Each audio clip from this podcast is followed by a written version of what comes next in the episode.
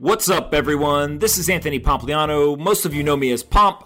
You're listening to the Pomp Podcast, simply the best podcast out there. Let's kick this thing off. Zach Herbert is the founder and C E O of Foundation Devices, which is building open devices for a sovereign internet powered by Bitcoin. In this conversation, we discuss hardware wallets, open source wallets, Apple, Google, decentralized internet, restricting innovation, and what is next in the suite of Foundation products. I really enjoyed this conversation with Zach, and I hope you do as well. Before we get into this episode, though, I want to quickly talk about our sponsors. First up is Exodus. They are leading the world out of the traditional financial system by building beautiful and user-friendly blockchain products. With their focus on design and user experience, Exodus has become one of the most popular and loved cryptocurrency apps. It's supported on both desktop and mobile, which allows you to sync your wallet across multiple devices so you can have access to your funds anywhere. You can instantly exchange around one hundred different cryptocurrencies straight from your wallet. Interactive charts let you view an asset's price history and your portfolio's performance over time. And maybe the best part, Exodus is integrated with the Trezor hardware wallet, making advanced security easy for everyone. everyone. Visit exodus dot com for your free download or search Exodus on the App Store or the Play Store. Again, Exodus, one of the most beautiful and user-friendly crypto wallets. Go check them out. I'm a big fan and you will be too. Next up is Remote. In twenty twenty-one, every business is a global business, but how do you pay your global team and comply with international labor laws? Remote handles payroll, benefits, taxes, and compliance to help companies of all sizes pay and manage full-time and contract workers all over the world. No matter where your team lives and works, Remote's global employment solutions keep your team, your finances, and your intellectual property secure. Remote never charges percentages or fees, just best-in-class global employment solutions for a low flat rate. The world's top global companies love Remote. GitLab, the world's largest all-remote organization, trusts Remote to manage their global team, and so should you. Remote is funded by Index Ventures, Sequoia Capital, and a host of other top-tier investors. Learn more about Remote and their new Remote for Startups program at remote dot com. Again, remote dot com. Go check it out. I've had Yob, the C E O, on recently, and he is fantastic. Lastly, don't forget that I write a daily letter to over one hundred forty thousand investors about business, technology, and finance. I break down complex topics into easy-to-understand language while sharing my opinion on various aspects of each industry. You can subscribe at pomp letter dot com. Again, pomp letter dot com. All right, let's get into this episode with Zach. I hope you enjoy this one. Anthony Pompliano is a partner at Morgan Creek Digital. All opinions expressed by Pomp or his guests on this podcast are solely their opinions and do not reflect the opinions of Morgan Creek Digital or Morgan Creek Capital Management. You should not treat any opinion expressed by Pomp as a specific inducement to make a particular investment or follow a particular strategy, but only as an expression of his opinion. This podcast is for informational purposes only.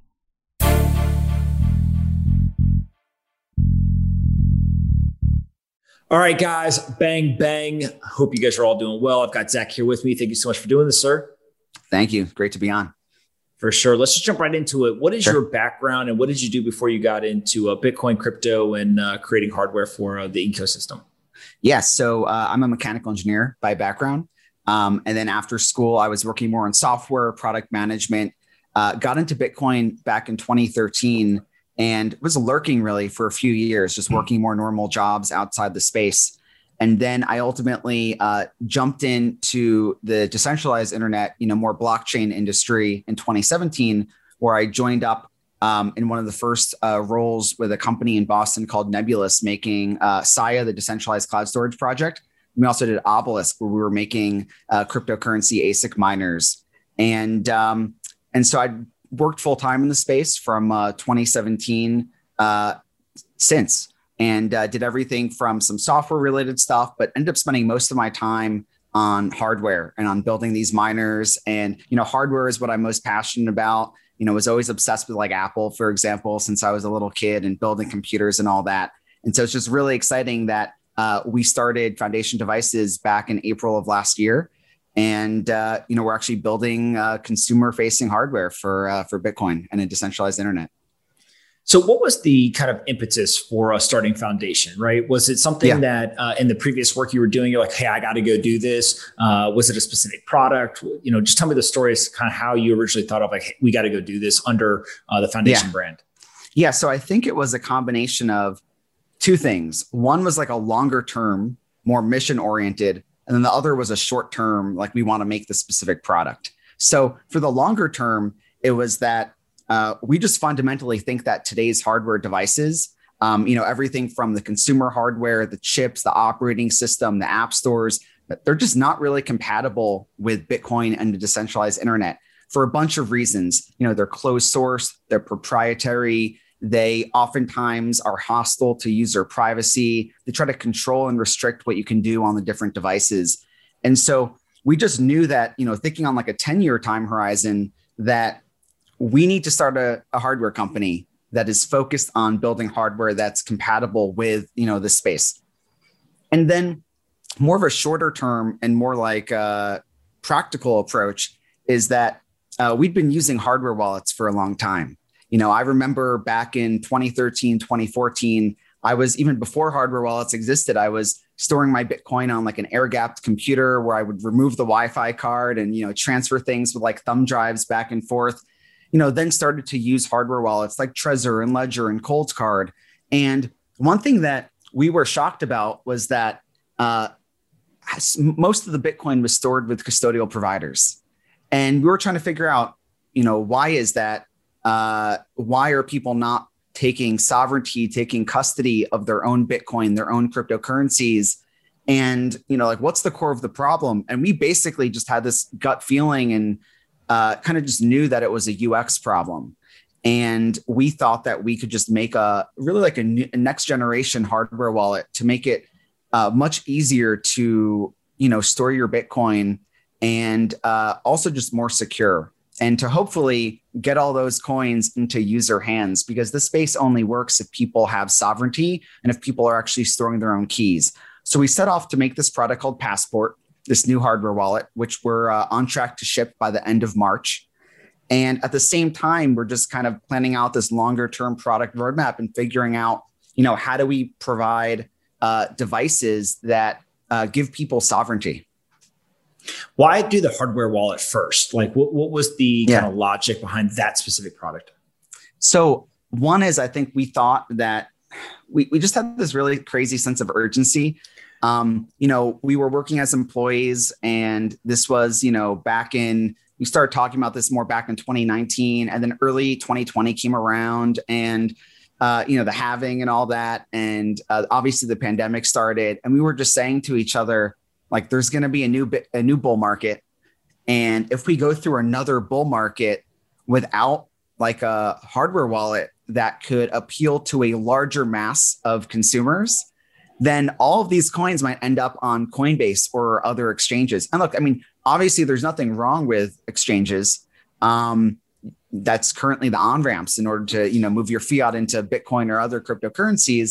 But we really just didn't want to go through a cycle where, you know, I think it's like, oh, I think Coinbase has like over a million Bitcoin uh, in custody right now uh, for themselves, then for other funds and other, you know, providers. And we're like, well, is it going to be like, you know, two million, three million by the end of this new bull market? Like, what's that going to look like? So we just felt this crazy urgency to start there. And then also just practically, we knew exactly what we needed to do to make this product.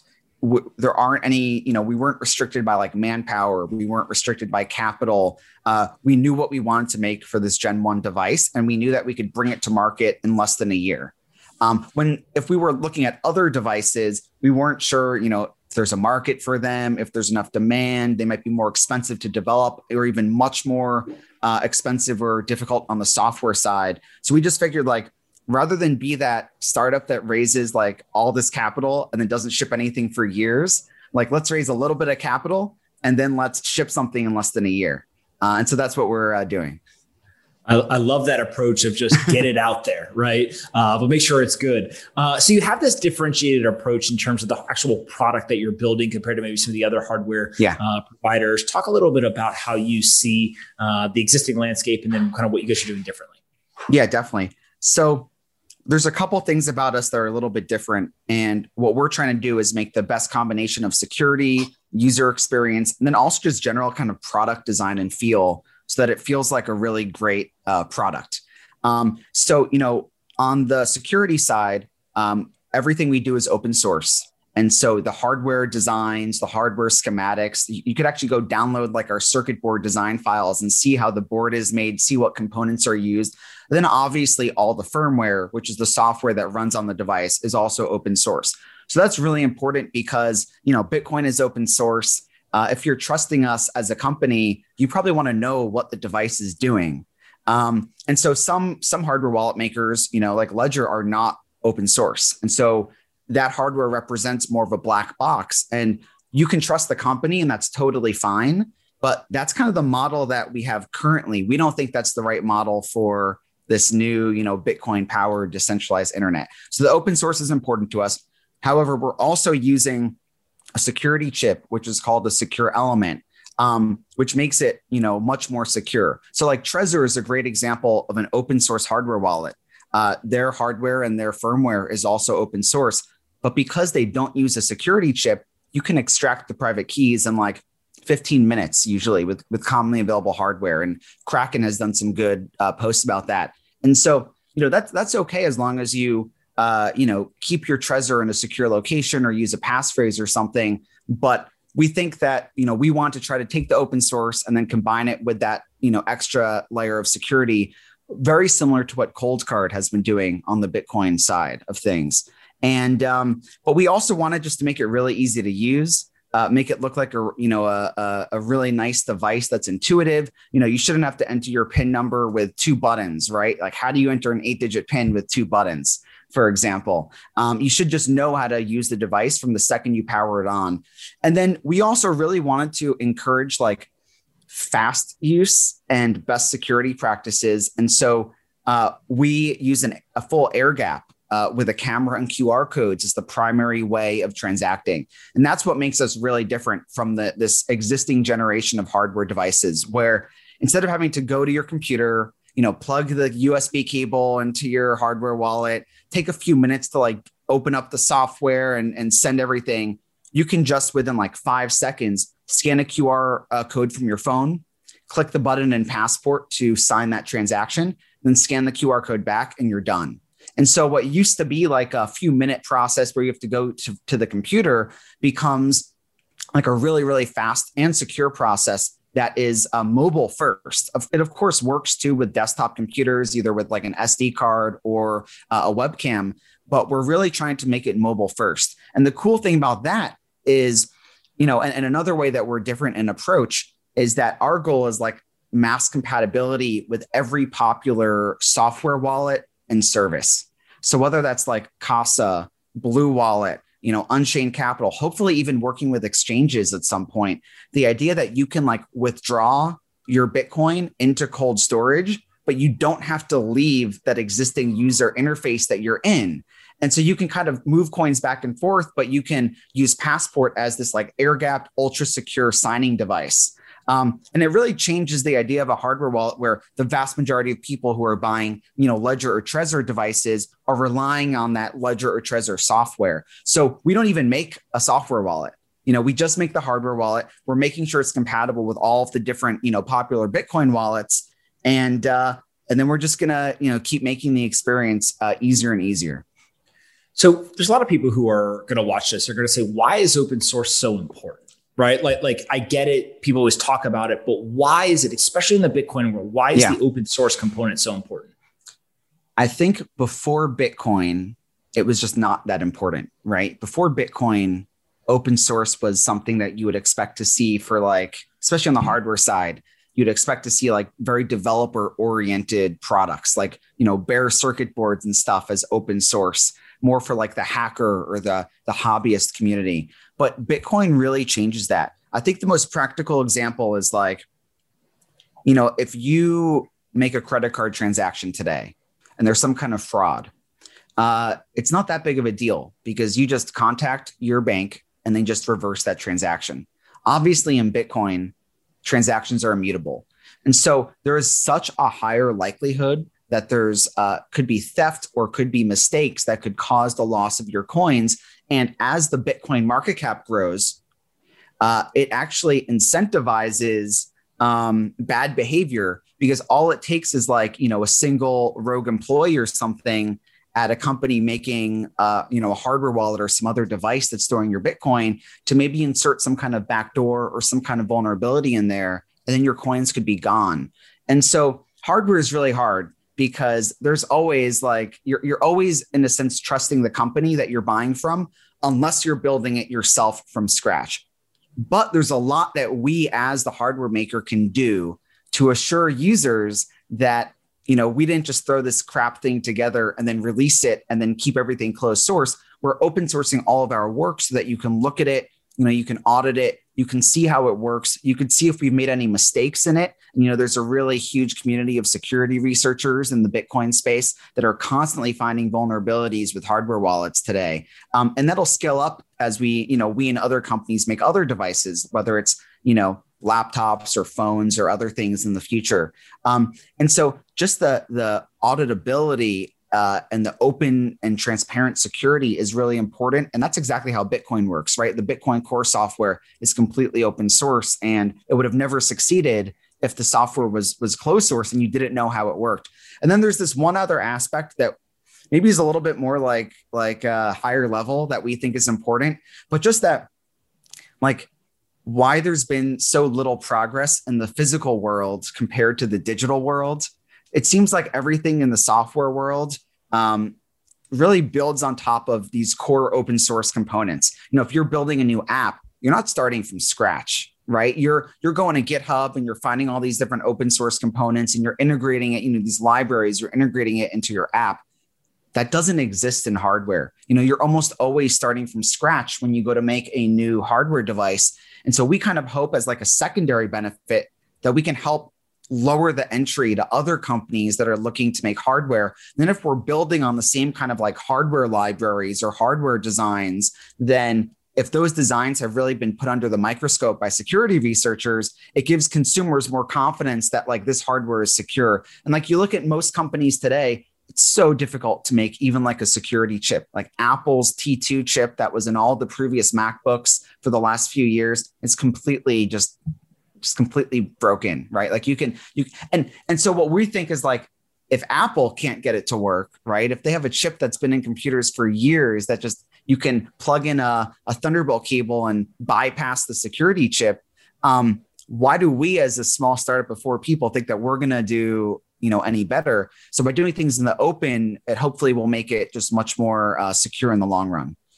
So speaking of Apple, uh, I think a lot of people, when they think of open source software, they say, you know, hey, there's a security element, there's an ethos element, but the user experience sucks, right? Or the user interfaces yeah. suck. Uh, yeah. It's it's kind of uh, counterintuitive, right? Because you're optimizing for everything else other than that. Uh, mm-hmm. I think you've got this thought process, though, that you can build open source uh, hardware or software, and you can make it just as competitive uh, from the beauty and the elegance and the simplicity that uh, an Apple-like product would have. So maybe talk a little bit about how you see the balance between uh, open source software and then the user experiences that people today in the consumer internet have come to expect.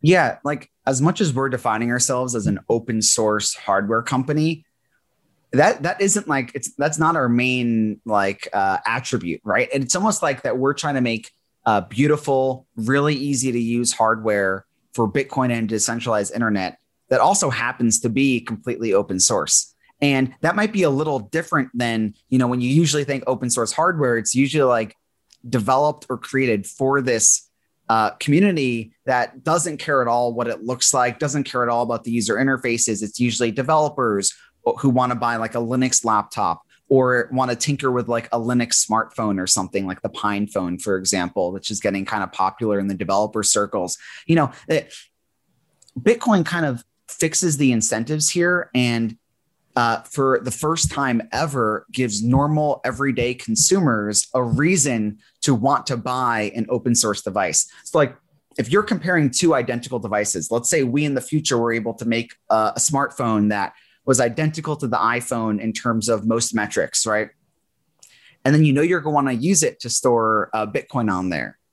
Are you going to buy the closed source one that's maybe made in China, you know, by, or are you going to buy the open source one that maybe is made in the U S? I think if you kind of level that playing field and you introduce Bitcoin into the equation, all of a sudden you put value on the open source hardware because you know that it probably has a security model that is more transparent and potentially, you know, more secure because so many eyes are on it. And uh, that kind of goes along with what I just said earlier. So I think the main thing is that, at least the way we look at it, and maybe even I personally look at it, is like, I never really cared about open source hardware before Bitcoin, right? Like Apple fanatic. My first job out of high school was in the Apple store, you know, all those Apple devices. And when I first got into Bitcoin, I didn't really care much about it either. I was like, oh, Bitcoin's just going to replace the banks and the trusted third parties. But now, you know, thanks to all the different podcasts and guests that are on, like on yours and others, you know, Stephan Livera, Tales from the Crypt and all those, um, I've gotten much more about, it's all about the sovereignty angle. It's about giving people sovereignty over their lives. Um, and because of that, I just feel like uh, the open source hardware, where the hardware maker doesn't try to control what the user does on their device. The hardware maker gives the users privacy. The hardware maker doesn't try to hide or obfuscate how the device works or how the O S works. It's all out there. Um, there's now a reason to buy that kind of hardware. And maybe before Bitcoin, that reason did not exist. For sure. And so You, we talked a little bit about Apple, but there's also Google. And I know that you've got mm-hmm. some thoughts around this like duopoly and how uh, Apple and Google may actually be uh, disincentivizing or, or putting obstacles up uh, in terms of Bitcoin, Bitcoin adoption, yeah. uh, devices. Like, how do you think about that duopoly? What do you think the challenges are and how do we kind of get around them? Yeah, I actually think that this is going to be the biggest challenge to mass adoption of Bitcoin and to decentralized internet over the next few years, because we're getting really close to the point where I think this tech is going to go mainstream. And we're seeing all these really, really cool applications. Um, whether you're a Bitcoin maximalist or, or not, I mean, I think a really great example that I like to use is, um, you know, Brian Armstrong at Coinbase did a, did a tweet storm a few months back about how Apple forced them to remove the dApp store from the Coinbase app. That's really bad, right? And, you know, a Bitcoiner might say, haha, you know, it's a, it's a dApp store, you know, who cares, whatever. But I think if, if a company is trying to, you know, in this case, Apple, which is kind of acting as the gatekeeper, is trying to get involved and uh, restrict what kind of applications you can run on your device. Our entire industry is about building these new business models, right? Streaming payments, smart contracts, machine to machine payments, you know, being able to, you know, uh, automatically get rewarded with Bitcoin in a game, you know, being able to automatically, maybe if you read an article or listen to a podcast, maybe you can kind of stream Bitcoin back to that content creator. There's all these like crazy cool business models that I think are unlocked by this whole new industry, and the existing duopoly, you know, Apple and Google do not allow those business models to exist on their devices. Apple is obviously a bit more strict than Google. Um, but Google too. I mean, Google had, has, you know, banned MetaMask multiple times. Um, they've removed uh, popular open source applications from their app store. Um, and it seems like censorship is just on the rise and these companies are constantly removing everything. And sometimes they get re-added back, right? But I think there's this idea of these companies um, have a direct incentive to, at least for now, uh, fight against adoption of Bitcoin and decentralized internet. If you look at how they make their money, right? Google is all about collecting your data and then targeting you with advertising. That's at, like its purest, most simple form. So they have no interest in giving users any kind of privacy um, whatsoever on their devices. Their entire model is about, you know, capturing that data. And then they've also doubled down, you know, on their app store. Uh, it, you can sideload apps into Android, but you have to like go into the developer settings and it's pretty scary. There's no easy way to like install a separate app store on Android right now. And then Apple, um, you know, Apple has been uh, increasing the amount of revenue that they make from services over the last few years, where I think it's over a quarter of their revenue now comes from services. And another enormous part of the revenue actually comes from a search deal with Google, which most people don't talk about. And so Apple has this uh, strong incentive to extract as much value as possible from their current customers, because that's the only way that Apple grows without selling more devices. And they're kind of running out of people uh, to sell devices to at this point. You know, it's like it, they, they can make, you know, maybe they'll make an A R headset or something, continue to expand the market, or like with AirPods or other things like that. But if you start to look at what they've been doing with all the different service plays, Um, and then doubling down on, you know, the App Store, like, for example, with their public battles with Epic Games, the makers of Fortnite, and then others, um, they really want to just capture a share of all that revenue on iOS. And how can they do that if, uh, you know, developers want to start integrating Bitcoin into all of their different products, right, into the, to their different applications? And so we look at it as, you know, maybe I think that maybe the only way these companies will come around is if they hold a lot of Bitcoin, maybe in their in their treasury. Right. And then there's a strong incentive over time to change those business models in order to accommodate this, this whole new internet. I don't think we're there yet. And so I think we'll see over the next couple of years more of these public spats, applications that, you know, developers want to launch, but they're not allowed to launch. And um, that's top of mind for us as we think about, you know, what hardware we want to build next. Yeah. How do you think that this plays into like just decentralized internet in general, right? We talked a lot about Bitcoin and kind of uh, some of their hardware and business models, but like, does that also disincentivize the adoption of the decentral- decentralized internet because it essentially kind of cuts off what they deem most valuable?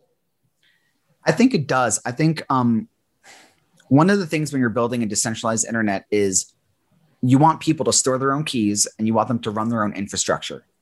Those are like the two big things. And that's when we think about the products that we make, you know, those are like the, those are the two things that are top of mind. And so none of our devices today are built around the idea of users running their own infrastructure. Everything is cloud-based, right? You're using Apple's cloud services or Google's cloud services, and that's just part of the device. It's like integrated at the operating system level. And it's very hard to opt out without degrading your user experience significantly. So if we want consumers actually running their own nodes, you know, running their own, uh, you know, applications, essentially, we need to provide them with a different type of product than the types of products that are being made by the existing, you know, hardware players. And we need to provide them with, you know, an operating system that is designed to be able to communicate back to like maybe their hosted infrastructure and or self-hosted infrastructure. And, you know, uh, I just think that. I think that, you know, with with especially with Google and Apple, with just the cloud storage element, I think that um, that's just not how you that's not how you build a decentralized internet. Uh, and then there's this practical approach, like on iOS too, with uh, you know, you're not even allowed to run applications in the background on iOS. So like, how do you have how do you have a node, or even if it's not a node, like how do you have an application that is, you know, listening for communications with other applications running in the background on iOS, like some kind of smart contract or something, or even a, a Bitcoin wallet that is uh, able to give you a push notification when a transaction comes in. If you don't have a centralized server, it's actually really hard to do. The Blue Wallet guys actually had to make their own server that you can run yourself if you want, but ninety-nine percent of people just rely on Blue Wallet's hosted server to be able to serve you with a push notification when a transaction comes in. So it gets like that granular, you know, it's, it's, it's things that you don't expect. It's all these restrictions start to add up. And then you're like, wait a minute, like, how do I actually run these applications on a phone? I can run them on a computer. I can run them on a Raspberry Pi, but how do I run them on like, you know, a phone? Absolutely. Give us a kind of an overview as to like, what is the product suite that you have today? And then let's talk about kind of where you think you'll go next in terms of uh, what's on the horizon or, or on the roadmap. So today um, we have one product, and that's uh, that's Passport. And Passport, you know, our goal for Passport is to uh, be the best key manager and personal security device that you can have. And we're almost trying to create a new category of device. I think right now, you know, you have um, you have a hardware wallet, and uh, we've we've seen some of the hardware wallet companies like Trezor do some cool stuff with, you know, making it a, a FIDO token, you know, or uh, using it as like a password manager. Um, and I think it, it works, but it's it's very early in that implementation. So we're interested in taking Passport, which right now is just a Bitcoin hardware wallet, and growing it into more of like your hardware wallet, your uh, password manager, the place where you put your two F A codes. It's really easy when you have a camera to be able to, you know, save those two F A codes on the device and, you know, basically allow it to become like your ultra secure, air gapped personal security device. And that's going to be really good as more and more things move to be private key based. That's one of those other restrictions on the current platforms, which is like everything is based around email and password. As we move from email and password to private and public keys, Um, we're going to need to be able to give users a better way to manage those keys. And so Passport becomes, you know, that air-gapped device. Um, and then for future devices, I don't know how much I want to talk about it, uh, but we're aiming for um, the next product to be a uh, like a, a, a node product. Um, uh, but rather than being built with a Raspberry Pi, it's, you know, built completely uh, from scratch with all open source hardware, with a screen and integrated hardware wallet, a camera, so that not only can you like run your own self-hosted applications at home, but you can use your node as like a hardware wallet. And it starts to get really interesting as if you think like, when you think hardware wallet, you think like ultra secure, maybe air gapped, maybe not internet connected. But we think of it more as like every device is essentially going to serve as a hardware wallet. Um, it's just that there's going to be different levels of security for these devices. So the idea that you could have like a, a Bitcoin multi-sig setup with, you know, like your phone, uh, a node that sits on your desk or shelf at home, and then a hardware wallet, we think is a really, really cool future. And that you can kind of uh, run your self-hosted applications yourself and kind of one-click install those with an app store. So, so that's the next thing that we're working towards. And then we're also starting to work on the architecture and, um, you know, also uh, raise some more capital to be able to pursue uh, a phone, which we think is kind of like the Holy Grail and incredibly important um, to uh, building this, this new internet, and thinking about doing it where it's all based around, um, you know, private keys with a, with a Bitcoin wallet as almost part of the O S. Cause imagine being able to, you know, really easily and frictionlessly buy apps with Bitcoin, uh, make in-app purchases in Bitcoin, stream payments, and do all these other kinds of things that you just can't do on this current generation of hardware devices. Then, of course, as we build all this, everything we do is open source, the hardware and the software. And as we make revenue, we're hoping to be able to reinvest that, that capital into the lower layers of the stack.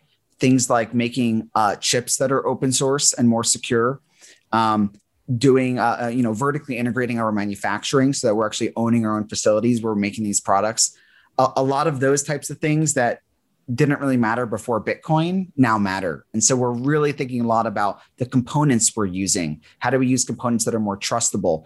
How do we make our own? Maybe it's not a, you know, a whole processor at first. Maybe it's just we make an open source touchscreen controller chip, so you know that you can trust your touchscreen better, you know. And then we, you know, we're we're owning our own facility, you know, here locally in the U S, and we're able to make that ourselves without relying on trusting other people. So we're looking at at really uh addressing this entire layer of like the physical stack. Yeah. What do you think is going to be the biggest challenge between here and like building some of the stuff you're talking about there? Is it just time? Is it money? Is it something kind of from an ecosystem standpoint? Uh, is it regulatory? What, what do you think is the biggest challenge? I think that there's definitely, definitely a money component, I think, is probably the biggest challenge. And then I think there's also just uh, building a community and ecosystem uh, component, right, to it. Uh, you know, as we make these devices, and it's really important to say this, our early devices are not going to be as good as the existing generation of devices from like an Apple in the beginning, right? We're going to be better in other areas. We're going to be able to provide users with freedom, Uh, with sovereignty, with control, with privacy. We're going to be able to do all this stuff as open source. Um, but it's really, really hard to directly compete with that Apple level U X, because so much of it relies on centralized infrastructure and also just having the, you know, the capital to be able to make these, these custom chips and other things that Apple can do that are, you know, the best in the world right now. So we're going to be not as good in some areas, and we're going to be really, I think, better in other areas. And then over time, we'll get better in all the areas. But I think it's going to require a community of early adopters that is willing to maybe trade off certain things, maybe trade off a little bit of speed or performance, be willing to um, you know, trade off the camera quality, because it's like most companies can't make. I don't think any company can make a, a cell phone camera, you know, as good as as good as what's on an iPhone. So it's going to require users that are willing to accept those trade-offs uh, in return for greater sovereignty and control over their lives. And then hopefully, if we get enough of those users, um, then we'll be able to have enough capital to just really easily close the gap in those other areas. Yeah, absolutely. Uh, before we get into the rapid fire questions to wrap up, uh, if somebody wants to learn more about the device, uh, where can they go to uh, to learn more or potentially purchase one? Um, you can go to foundation devices dot com and uh, you can learn more about Passport on there. And we're doing a coupon code uh, POMP for uh, ten dollars off your uh, your order. Oh, amazing. Yeah. If people use the coupon code POMP at foundation devices dot com, they'll get uh, some money off. Yep, exactly. Amazing. You had to think for a second about foundation devices dot com. I was worried for a second. I was like, maybe he's got some complex secret uh, U R L we don't know about. We have many U R Ls. No, I'm just, I'm just kidding. Um, I was, I was already thinking towards, towards the rapid fire questions. All right. So here we go. Three of them, and you'll get to ask me one to, uh, to finish up. First is, what's the most important book that you've ever uh, read? The Fountainhead. Why? I think that the protagonist there, um, who's an architect, and this is obviously not the, the most popular Ayn Rand book, right? Usually everyone goes for Atlas Shrugged or something, but I think the protagonist is, is uh, looking to m- create in this book, you know, buildings uh, that are completely unlike everything else out there. And he's ridiculed, you know, basically his entire career over it. And he's willing to, he, he's unwilling to compromise on his principles, and because he believes so much in his principles and he knows what he's doing is right, that he's willing to kind of take that societal ridicule until he ultimately, you know, finds some success later on. Um, so it's crazy the amount of, uh, I don't know if I want to say almost like the amount of pain that, that this, you know, individual can endure in order to, you know, stick to their, stick to their guns. So Uh, really amazing book, and also just very design oriented. And I, I like all that kind of uh, design stuff. I love it. Uh, second question, a little bit more personal, sleep schedule. Uh, and this comes to us from our friends over at Eight Sleep. Uh, I sleep on their thermoregulated bed. It's like an ice cube. Uh, I used to sleep six hours. Now I'm like eight or nine hours. I feel amazing. Uh, my wife says I'm way less cranky and uh, just a better human being in general. Uh, what is your sleep schedule, and how has that evolved over the years? Uh, it's a total mess right now because uh, we got wrong we got answer. New, we got a new puppy um, uh, about a month and a half ago, and so it's puppy been all and over kids. The place. P- puppies and kids are the two answers where people are like, "Yeah, it's not going so hot right now." Those tend to be the the uh, culprits. Yeah, I'm currently at. You know, we like doing work late at night. And so I'm I usually up till like one a.m. or something, and it's not working because the puppy wakes us up at, you know, six thirty. And so I'm uh, trying to shift my uh, schedule to be earlier. So I was very proud to go to bed at uh, before midnight last night. The puppy is changing your life. But I am interested in trying some of these um, uh smart, you know, mattresses and stuff. And I've noticed too that I'm big on the cold exposure, and to do like a cold shower before bed, I sleep much better. Yeah. Eight Sleep is the best one, obviously, mm-hmm. you know, the, the, forget all the other ones. Uh, next uh, question is uh, aliens. Are you a believer or a non-believer? Total believer. Why? Um, and uh, I, I think after uh, diving into um, the Tic Tac stuff, Uh, I've really gone off the deep end in that. Uh, thank you. Uh, is it, I think Mike Solano, right? Was, yeah. was, was he on your podcast? Um, yeah, I believe I listened to that episode after reading one of his posts. And since then I've gone way down the deep end over the last, um, maybe six months or so. and, uh, and I'm constantly just looking out my window over the, you know, Boston skyline saying, you know, am I going to see something darting around up there? Hopefully. Uh, all right. So for, m- first of all, I don't want to take any credit for making Mike Solana converts on this podcast, but I will say that you and a couple of other people have specifically said, I listened to that podcast and I did whatever, whether it was going to read more of his stuff, you know, something he said on it or too whatever. Much, too much. Yeah. he, he, uh, yeah. He, he, he may need a uh, an invite back at some point, because he uh, he came on and uh, he did not hold back, which uh, which I always appreciate. Uh, but I'm a believer as well, as you already know. Uh, I don't know if you're going to see a tic tac over the Boston skyline, but if you see one, uh, the thing I keep telling people is uh, take a picture. Right. that that's what drives all my skepticism, because I watch the documentaries and I, I I try to listen to other podcasts, but they can get a little too strange. They get a little yeah. too weird, right? And so um, my, my the biggest complaint is, why is there not more uh, video or photo evidence? It's twenty twenty-one. Like, come on, guys. Um, but we'll see. I, I definitely I definitely do believe it now. So we will not see a headline, Zach Herbert leads the charge to uh, Storm Area fifty-one, but uh, he will have his camera see, ready. If I, he think, sees I think the right thing to do is instead, I, I feel like if I actually, like if I took a year off and I want to just go find the stuff, I would go hang out at like the military bases and, and nuclear bases, you know, hang around there, because that seems to be where there's a lot of strangeness happening. Um So uh, I just go, you know, go camp out like as close as you can get to the nuclear facility, right? Before, without getting arrested, and uh, see what happens. Maybe, maybe one day, but I don't think, I don't think we'll be having any time off uh, in, the, in the near future working on this startup.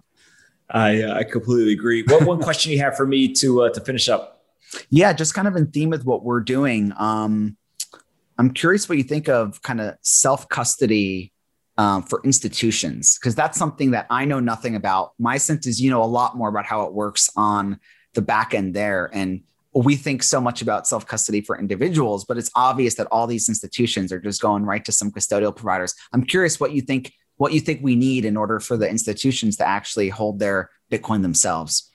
So I'll give you an anecdotal uh, joke that I used to use, which was uh, when I would talk to the institutions, I would say, hey, listen, and by the way, you know, we're going to put fifteen, twenty percent of the fund into uh, Bitcoin. But just so you know, we're not going to be uh, having me walk around the office with like a U S B stick in my pocket. Right. right. And the whole idea was, it was basically a joke on, hey, listen, you need to understand that uh, there's kind of a, a cover your ass, right? A career de-risking of like, I'm not holding on to the Bitcoin. I'm not going to run away with the Bitcoin. Like there's some other part of it, a qualified custodian or whatever. So a lot of it is less about like, do they feel technically capable of doing it? Um, or do they have an appetite for it? It's more so just a, a complete cover your ass de-risk uh, from mm. a career perspective. Uh, and so that's where qualified custodians and investment uh, mandates and things like that come in. A lot of the uh, external third party due diligence processes and checklists and right. all that. Now, with all that said, that was me being overly kind and excusing why they want to do it. Uh, I have yet to meet a institution. There might be individuals at an institution, but an institution in general that is ready to do self-custody. Uh, they're not informed enough. They don't have the technical capabilities. They don't have kind of all the things that you would need uh, in order to do it with any level of success, especially if there was a material amount of their Uh, fund exposed to uh, to Bitcoin or, or some other asset. And so I think we are like really, really far away from the kind of um, average institution to do it.